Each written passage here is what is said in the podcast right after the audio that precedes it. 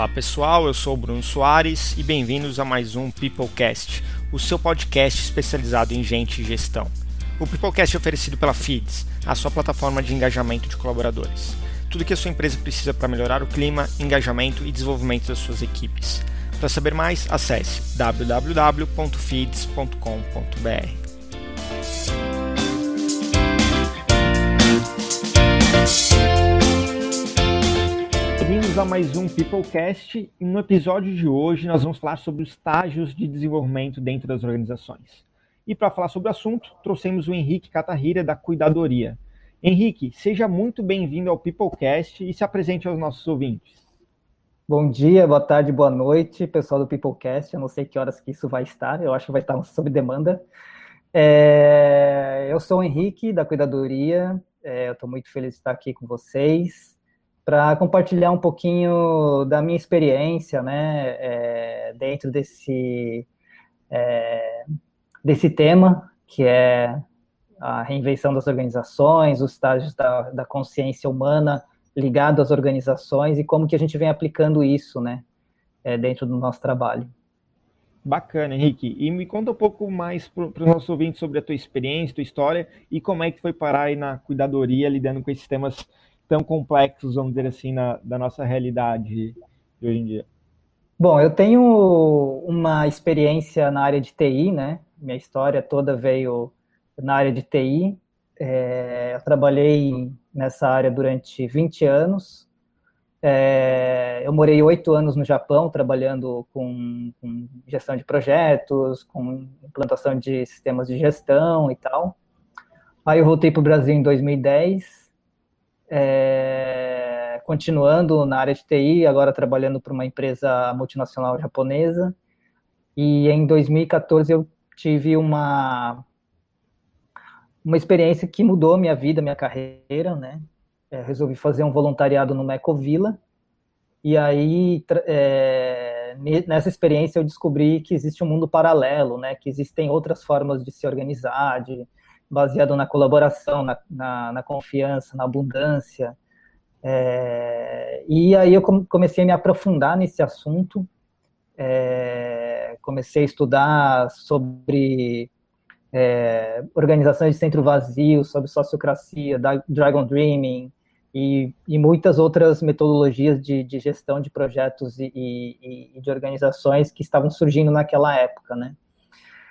E aí eu resolvi fazer uma, uma transição de carreira. É, eu conheci uma galera que estava criando o que a gente chamava, o que a gente chamou de empresa livre, que era uma empresa é, onde todos são sócios, mas não existe ninguém, mas ninguém é dono e que todos têm é, a liberdade para trabalhar no projeto que quiser, o tempo que quiser, a hora que quiser. Né? Era uma uma empresa de startups, a gente tinha cinco projetos lá dentro, e em um ano a gente passou de sete sócios para 35, né? Então foi um, uma, uma, experiência muito legal de crescimento, de experimentação de, te, de tecnologias, é, tanto tecnologias digitais como tecnologias sociais, né? Eu pude trazer a visão das ecovilas, da gestão das ecovilas, o, a sociocracia, a comunicação não violenta e, e misturar com uh, técnicas de, de, gestão ágil, né, a coisa das startups e tal.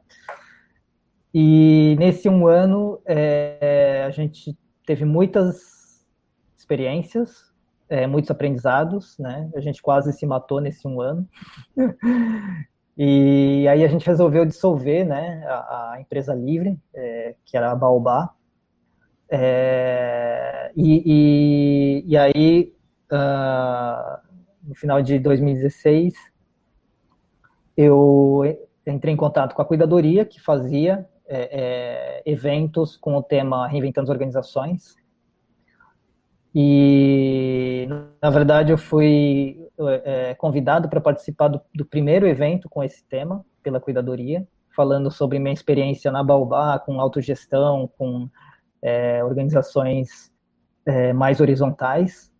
E desde então eu estou aí na, na Cuidadoria, que é uma, uma empresa de. Nós nos definimos como uma escola do futuro, né? É uma escola onde não existem salas de aula, porque a gente acredita que o aprendizado ele ocorre a todo momento, toda hora, em qualquer lugar. E o nosso principal produto é um, o, a formação de líderes evolutivos, que é uma formação de líderes que está baseada nesse livro o, o, chamado Reinventando as Organizações. Né? Os pontos chaves do livro do Frederic Laloux é exatamente sobre essa questão dos, dos estágios do desenvolvimento organizacional, né? Uhum. Ele está diversos desses estágios e eu queria que comentasse um pouco sobre isso, quais são os principais estágios que ele comenta é, e talvez até a diferença entre esses estágios. Bom, o autor do livro, Frederic Laloux, ele é um belga, né, que foi consultor da McKinsey e ele viajou o mundo é, dando consultorias e fazendo auditorias, né? E ele também é um grande estudioso de Ken Wilber, que é o autor da teoria integral. E Ken Wilber, ele, ele descreve a, a consciência humana, né, em, em vários níveis. E, e, ele atribui cores a cada um desses níveis. E, e ele fala que toda vez que o, o ser humano é, passa por uma grande é, revolução tecnológica, né, uma grande mudança tecnológica, isso aumenta a complexidade e o ser humano aprende a colaborar de uma nova forma. Então, isso aconteceu várias vezes na história da humanidade, né? A primeira vez que isso aconteceu foi quando o ser humano descobriu a agricultura.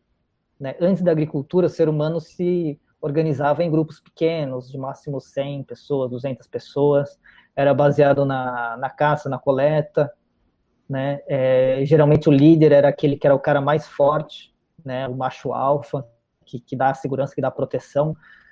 É, e aí quando o ser humano descobre, descobre a agricultura, isso possibilita que o ser humano se organize em, é, em feudos, em impérios, é, com divisão de classes sociais, de, é, com militares, clero, igreja, no, nobreza, camponeses, e, e, e, essa organização começa a se tornar é, altamente hierarquizada, né?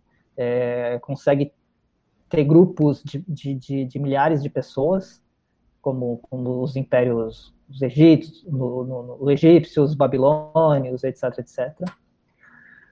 E, e aí, é, na história da humanidade, teve um outro grande salto que foi a Revolução Industrial. Então, essa estrutura é, hierárquica, né, feudal, é, se torna obsoleto e uh, um novo tipo de organização surge, que são as grandes corporações, né, é, as multinacionais, etc. E aí, nos anos 60, a gente teve outro grande salto tecnológico, que foi o, as, a tecnologia aeroespacial. Então, pela primeira vez, o ser humano pôde sair do planeta Terra e enxergar o planeta é, visto de fora, né? E isso deu uma sensação de que, cara, nós somos apenas um pontinho no meio do universo, né? é, num planetinha azul com uma, uma atmosfera, uma camada bem frágil, né? E isso deu uma sensação de que, pô, somos todos um. É, e aí deu origem aos movimentos, ao movimento hippie, é, da igualdade, do feminismo, etc. Aí a gente está passando agora por um grande salto tecnológico que é o maior da humanidade, né? Com é, a invenção da da internet, a, a, informação ficou cada vez mais barata, mais, é, mais fluida, uh, mais acessível, né? E aí isso dá uma, uma configuração de rede, né? Então as pessoas começam a interagir em rede, começam a ter mais participação, começam a, a ser cada vez mais protagonistas do mundo, né? Então aquele mundo que era hierárquico, ele passa a ser um mundo em rede. E aí, uh, esse é o, é, o, é o, estágio de consciência que eles chamam de teal. Né? Teal é uma cor, é o um nome inglês para uma cor que é um verde azulado, azul esverdeado. Né? A gente resolveu não traduzir, é, mas a, a, existe uma sequência de cores né, que o Ken Wilber definiu, que é o vermelho, que, é o, que é, são as organizações tribais, o âmbar, que são as organizações é, é hierárquicas, aí depois vai para o laranja, verde e vai para o teal. E aí o, o Lalu, ele foi pesquisar empresas que já operam nesse nível de consciência, né? E ele descobriu 12 empresas é, com práticas muito parecidas. E aí ele resolveu escrever o livro, Reinventando as Organizações, descrevendo essas práticas. E quais são as grandes diferenças de empresas TIL? E, e se puder comentar, se lembrar de alguma dessas empresas, né? Quais são essas empresas que, que operam, vamos dizer assim, nesse paradigma? Bom, é, ele, ele pesquisou 12 empresas, né? E para fazer parte dessa pesquisa, as empresas precisavam ter mais de 100 funcionários e ter é, é, essas práticas TIL há mais de 5 anos. E aí ele descobriu empresas é, de mais de 4 mil funcionários, é, como a AES, que é uma distribuidora de energia elétrica. Né? Na época ela era TIL, hoje não mais. Tem a Patagônia, por exemplo, que é a super é, famosa, né? Uma empresa que, que fabrica roupas esportivas. Uh, tem a Burzorg, que é uma empresa de enfermagem, de, de cuidados médicos uh, lá na Holanda, que é uma rede.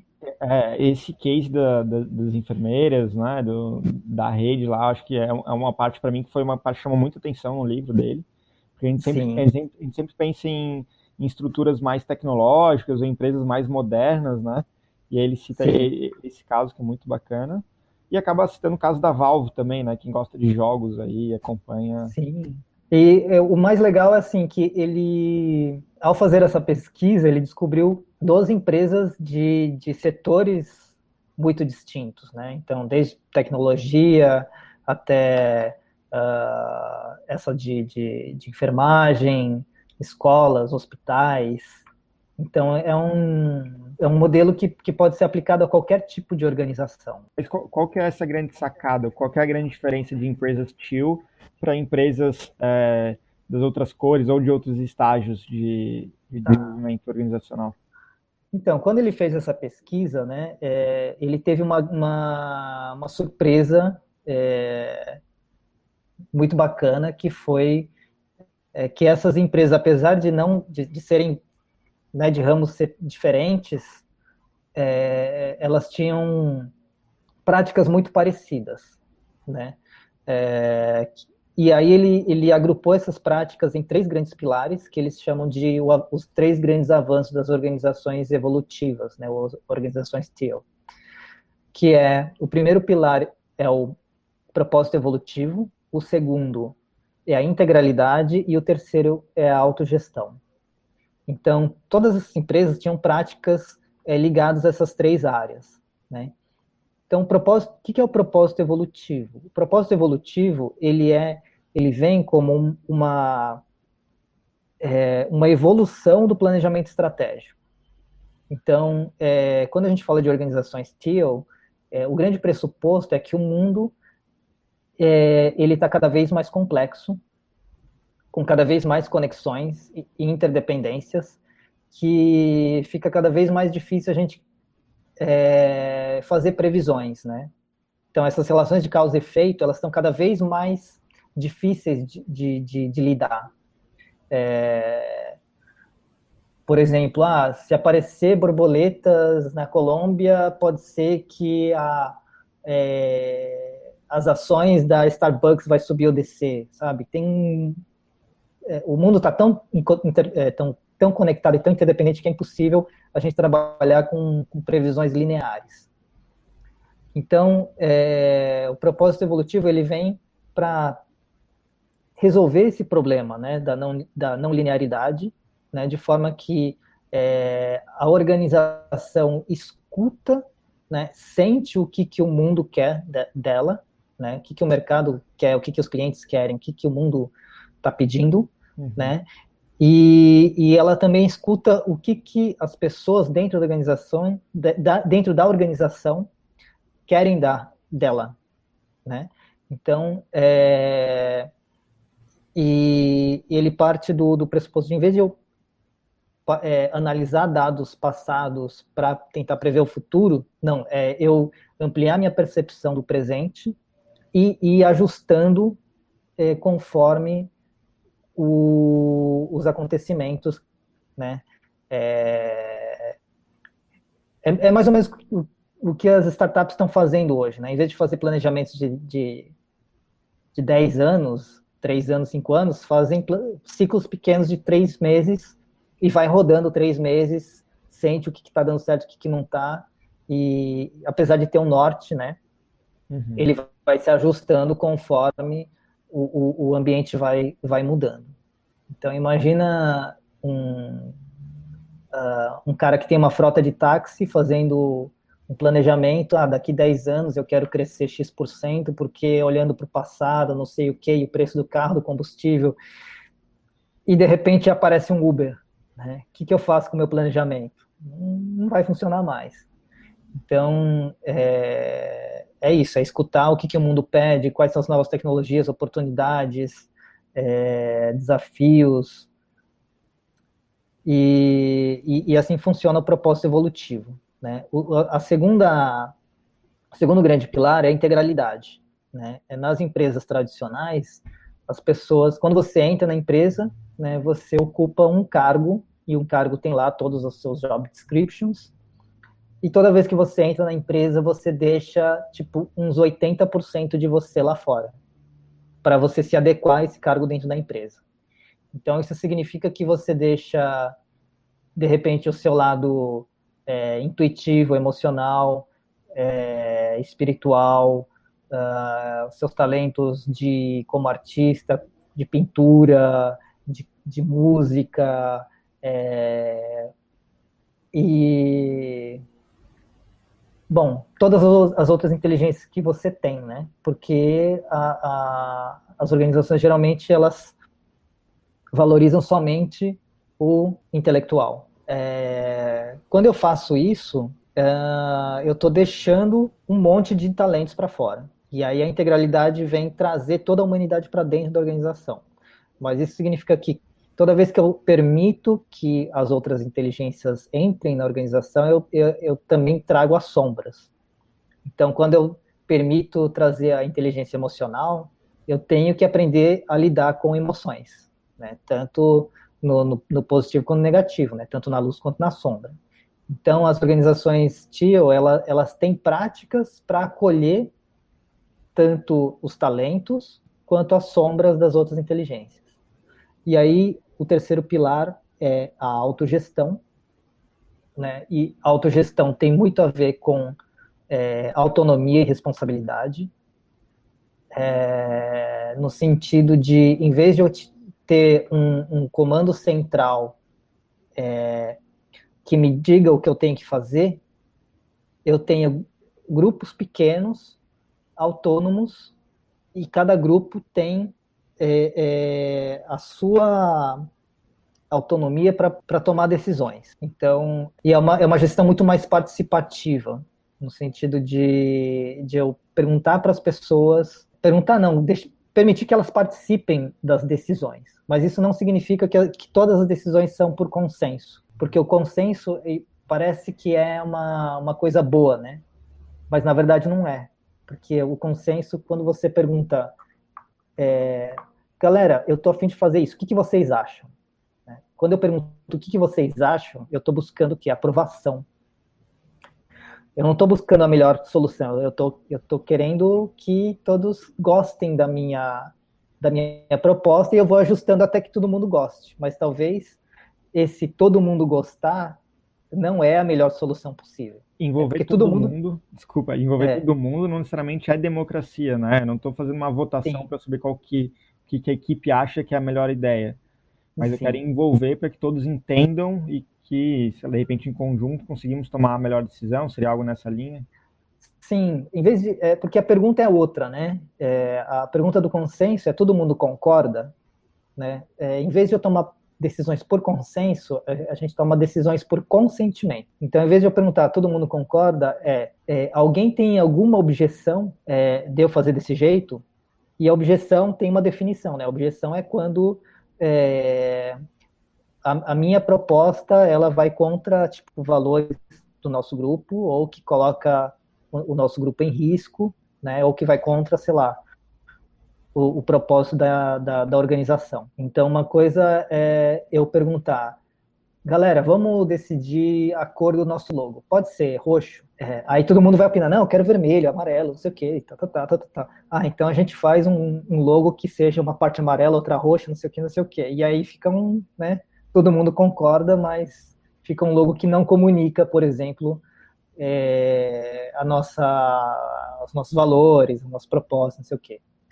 Agora, se eu delegar isso para um círculo de design, né, ou de comunicação, e, eu, e o círculo faz lá a proposta e fala, ó, oh, galera, a gente chegou nessa proposta aqui, alguém tem alguma objeção? A pergunta é outra, né? Eu não estou perguntando se você gostou ou não, estou perguntando se é, é bom o suficiente para a gente seguir nesse, nessa, nessa direção, né? E aí eu dou total autonomia para a galera de comunicação ir agindo, né? Essa que é a grande sacada, né, do, do da autogestão. Né? Não, não ir para total horizontalidade, né? Porque quando a gente vai para total horizontalidade, parece que a gente está incluindo todo mundo. Mas, ao mesmo tempo que a gente inclui todo mundo, a gente exclui as nossas diferenças, as nossas relevâncias. Bacana, Henrique. E além do livro Reinventando Organizações, sugere algum outro conteúdo para quem quiser ler mais, quer estudar mais sobre o assunto? Pô, tem muitos livros bacanas surgindo sobre, sobre esse assunto. Tem um livro que eu li recentemente, que é o Novo Poder, do, do Teams e Heymans, que são dois autores, é, que ele fala, eles trazem vários cases né, de como a estrutura do, do, do, do poder é, ela se modificou com o advento da internet. Né? Então, como, como é que eu faço para criar movimentos? É, a partir de, de, de, um, de um propósito, né? É, de forma que as pessoas participem e, e, e, e, compartilhem de forma que isso seja viral, né? E Henrique, quem quiser trocar mais uma ideia contigo ou com a equipe da cuidadoria, como é que eles podem entrar em contato com vocês? Bom, é, pode ser através do meu e-mail, henrique@cuidadoria.com, Henrique com H, é, ou na, no nosso site www.cuidadoria.com, tem várias informações. Inclusive, é, no nosso site, a pessoa pode baixar o PDF do Reinventando no sistema Pague Quanto Você Acha Que Vale. E também tem um, um, A gente fez um grupo de estudos do livro no ano passado, no final do ano passado, via Zoom, né? E todas as é, todas as interações estão gravadas, estão lá no site, então quem quiser acompanhar também pode acompanhar e está aberto lá para quem quiser. Beleza, Henrique. Então o site da Cuidadoria, cuidadoria.com.br, pode mandar é e-mail. Sem pra... BR. Ah, sem BR, cuidadoria.com. Isso. E o e-mail do Henrique, que é henrique com h, arroba cuidadoria.com. Pessoal, Isso. espero que vocês tenham gostado desse episódio falando sobre reinventar as organizações com a presença do Henrique, da Cuidadoria. Henrique, mais uma vez, muito obrigado pela sua presença e vejo vocês no próximo episódio. Abraço!